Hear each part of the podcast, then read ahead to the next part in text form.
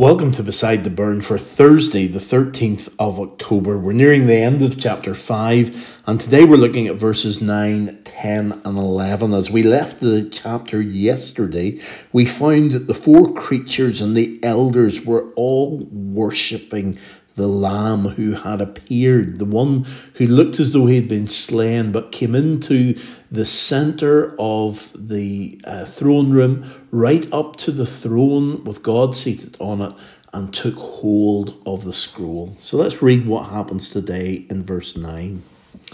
And they sang a new song. So that's the four creatures and the 24 elders who are all worshipping God. They sang a new song. Why are they singing a new song? Well, this is a, a new situation, and so therefore there's no other song that fits this occasion because this is all new. Jesus has appeared in heaven, and because he has been slain, he's gone to the cross. He has taken our sin upon himself. He has been crucified and he has died.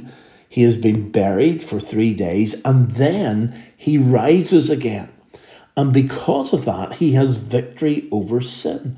Because of that, he's able to take the scroll and carry out the plan of salvation. So, this is something new that is happening. So, these four creatures and the 24 elders begin to sing a new song. And this is what they sing You are worthy to take the scroll and to open its seals. So, they're declaring that Jesus is the one who is worthy. And he's worthy to take the scroll, open it up, because why is he able to do this? Because he was slain. And it's with his blood that he has been able to bring us back to God. He has purchased us with your blood. You purchased for God persons from every tribe and language and people and nation. Now, first of all, isn't that a great way to describe everyone who will end up in heaven around God's throne from every tribe and from every language and from every people and from every nation? That is a great um, a great way to describe it. I once heard a minister say that if, if he was the sort of person who got tattoos, this is what he would have tattooed on his arm uh, from every tribe and language and people and nation, just simply to remind him every day as he looked at the tattoo that this is what God had called him to do to go and to reach people from every tribe, language, people, and nation.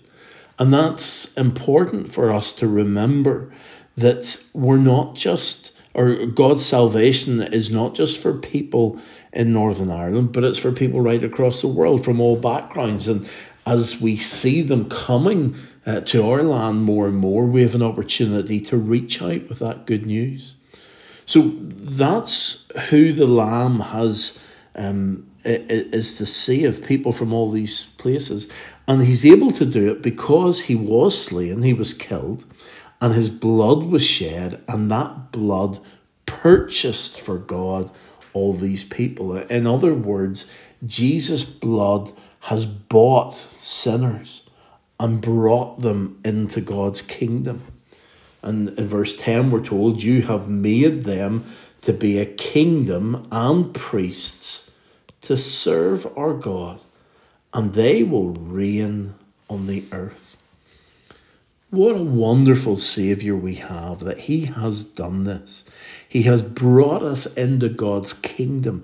And as part of God's kingdom, we are now priests. What does a priest do? Well, a priest intercedes between man and God. A priest offers sacrifices uh, for sin.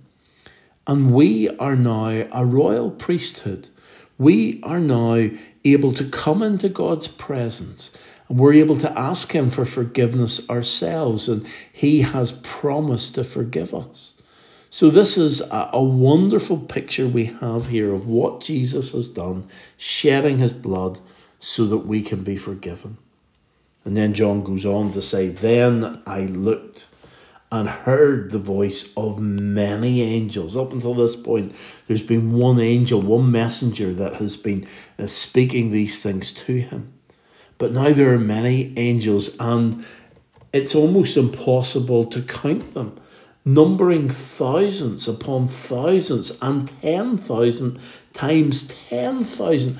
A huge number of angels and they are all worshipping. They encircled the throne and the living creatures and the elders. So, again, what a picture we have of what is taking place here in heaven. We're in the throne room. We've been watching it as there is seated on the throne at the centre God Almighty.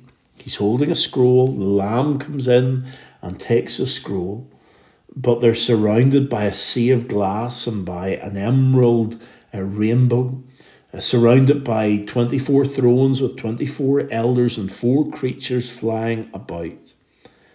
And now that whole intricate scene that we've read about and we've been watching this scene unfold, now all of that is surrounded by 10,000 times 10,000 angels. What a sight! And all these creatures are worshipping the one who is seated on the throne at the centre and the Lamb who is with him. The triune God, Father, Son, and Holy Spirit, is being worshipped by all these creatures. And God Almighty is the only one who is worthy of the worship. There's no one else.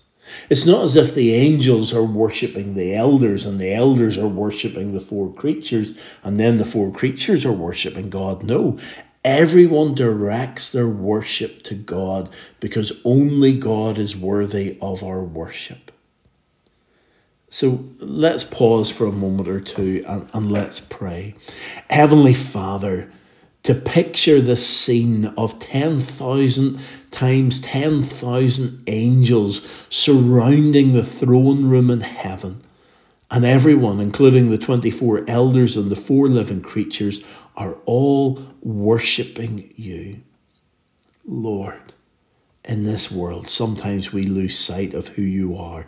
We forget how important you are. But Lord, if we can only, like John, catch a little glimpse of what is happening in heaven, then we too would encircle the throne and worship you.